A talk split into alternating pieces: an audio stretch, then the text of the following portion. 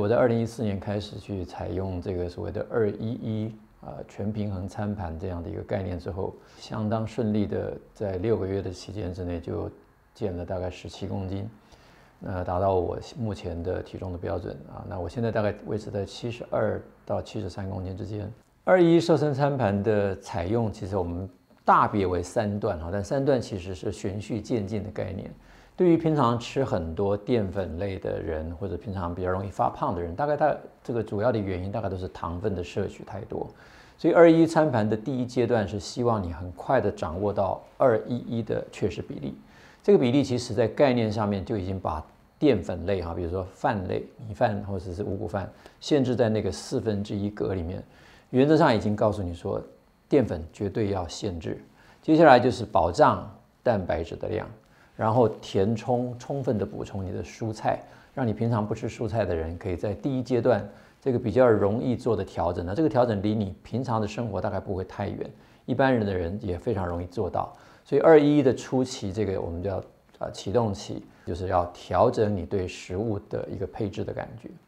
那第二阶段呢，呃，就开始要更加的认真面对。如果你在第一阶段的那个组合就可以很顺利减重，那你就不妨一直用那个方法。假如说吃了一段时间会卡关，那你就要接下来了解说你身体对于糖分的适应。第二个阶段，我们把它叫做积极减重或者是精进期。这个精进期的时候，就要开始去调整这个碳水化合物的量。所以原来的四分之一这个格子其实可以往上调，也就是你可以把这个量弄得更少一点。那我原来给各位做的概念，通常就是说以四分之一或者是以拳头作为一个一个配比，就大概你的饭不要超过一个拳头。你的肉大概是用一个手掌，那你的这个蔬菜呢，大概是两个拳头，所以两个拳头一个手掌再加一个拳头，这是二一一在基本盘里面最容易做的配比。进入到精进期的时候，你就要开始去想说，我的碳水化合物的量，糖分进入身体主要从哪里来？主要就是从这个淀粉类来。所以假如说你有卡关的情况，淀粉可以再少，那少的就变成半个拳头，那所所少掉那个部分可以用蛋白质来补充，所以等于说是。蛋白质、豆鱼肉蛋的量会增加，而这个啊淀粉的量就减少。那接下来就是所谓的最后的冲刺期，或者是假如你达体重已经开始逐渐的达标，你希望要能够更快速的到你的标的，你可以用两个策略，一个就是你如果达标的话，叫做维持期，维持期你可以稍微松散一点，回到基础而已，或者是更加的精进期，或者是积极减重，啊加强的这个效果。那你就可以把这个碳水化合物的量再减少，也就是说大原则哈，现在坊间很流行所谓的减碳饮食。那二一如果你要硬去算它这个碳的含量，它也可以落在减碳饮食的这个大概念里面。只是减碳饮食其实那个碳，它用百分比去计算的时候，你其实你很难掌握那个那个百分比是多少。那二一就给你一个比较简单的概念，反正我用眼睛去目视法，大概抓这个分量。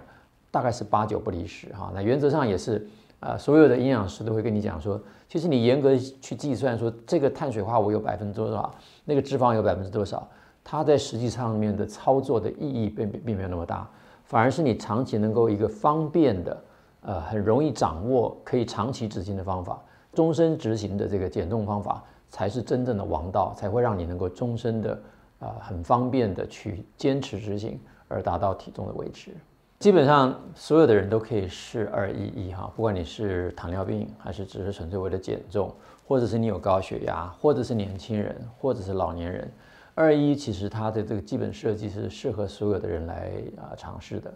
那当然在生长阶段的年轻人，也许会比较喜欢吃多一点的肉类。那我的建议是说，你就等比例增加，所以你的食量可以增加，但是比例的这个掌握，可以使现在很多年轻的孩子。因为吃太多的糖类的食物造成肥胖，可以得到很好的控制啊，所以二一其实在年轻人也是适合的。那对于我们这个高血压、糖尿病的人来讲，二一的方法是绝对有好处的哈。那这个方法，如果你仔细去研究它的配搭的内容，其实跟所谓的地中海饮食啊、德叔饮食的内容大概也不会差太多，只是我用二一的这个概念，会让你比较容易掌握那个分量。那其他要注意的事项，大概是比较偏向于说你对于食材的选择哈。很多人对于蔬菜，有的时候会不见得能够掌握这个叫做蔬菜，还是应该归因为淀粉。比如说玉米、山药、马铃薯，啊，或者其他的一些根茎类啊，呃，包括这个牛蒡这些东西，它其实是淀粉含量比较高的，或者有一些看起来是你认为健康的豆类，像比如说黄帝豆啦这些这些东西，红豆、绿豆，它都是高淀粉的食材，那比较不适合放在这个啊蔬菜类里面。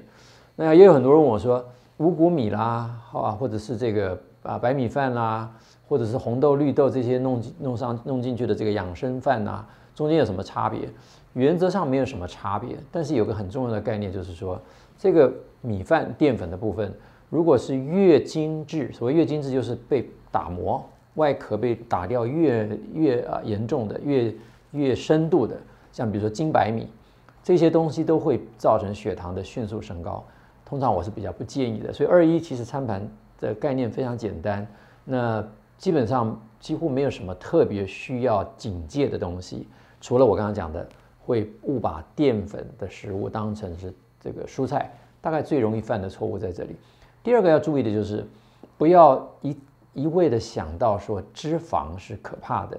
一味的觉得说这个肥胖的原因就是因为摄入太多的油脂这些高热量的东西。其实热量真的不是主要我们在减重的时候应该要注意的，反而是注意这些食物里面哪一些东西会容易造成血糖的上升。我们能够减少血糖的上升，减重的效果就会越好。那从这个标准来看，脂肪就一点都不可怕，因为脂肪几乎不会造成血糖的上升。脂肪对人体是必须的，反而吃好的脂肪能够增加你的代谢。增加你燃烧体内的脂肪。所谓好的脂肪包括哪一些？其实所有的天然的脂肪，我所谓天然脂肪就是说你准备的食物里面它本身含有的脂肪，大概都会算好的脂肪。所以今天我们吃牛排，牛排里面含有的脂肪那就是好的脂肪。我们今天吃鸡腿，鸡腿里面的脂肪也是好的脂肪。所以有些人可以吃鸡腿，可以把皮拿掉，除非你那是炸过的皮，不然那个皮其实是好的脂肪。我是我是建议根本不要拿掉。所以东坡肉也是一个好的肉品。所以不要害怕这些天然脂肪。那哪一些脂肪是坏的脂肪啊？那这边可能会打击到一些食品工业。但是的确，我们现在因为工业的进步、工业的技术而萃取出来的，过去我们人类不吃的这些油制品，包括从棉花籽油提炼出来的棉花籽油，甚至有人加了铜绿是吧？叶绿素进去之后，把它佯装成为橄榄油这一类的油品，反而不是好的油。假如说植物油，你要我来举说哪一些叫好油？各位可以想见，我们天然的植物油有哪一些？像古时候我们用的麻油，我们用的这个苦茶油，呃，这个地中海的橄榄油，这些都是好油。那反而我们现在讲的什么芥花油啦，这些菜籽油、大豆油、沙拉油，这些都是工业时代去萃取的油。那那些油品它很便宜。那我的建议呢是那些油品啊尽量少用。我们用这些天然的油品，不管是动物的来源的或者植物的来源的。其实都是相对的好油。二一餐盘的概念其实提供的是一个啊，不只是餐盘呢。其实如果看我的书，二一其实一个生活的原则，也就是说，除了这个餐盘要终身去执行之外，还有生活上面需要做一点调整，就是要做一些调整。也是两分的注意力，你必须注意到你的饮食，因为饮食真的是影响到我们健康跟我们的体重最大的一个因素。那另外一个一呢，是你要有从事适啊适当的运动。所谓适当运动，并并不需要剧烈。你每天有三十分钟左右的一个中等强度的运动，不管你是走路也好，骑脚踏车也好，或者是抬抬腿也好，不需要非常的剧烈，就可以达到非常好的健身的效果。那另外一个一呢，就是一个啊休息睡眠，所以你去注需要注意的就是饮食、运动跟休息睡眠这三件事情，加上餐盘的配置是非常重要的。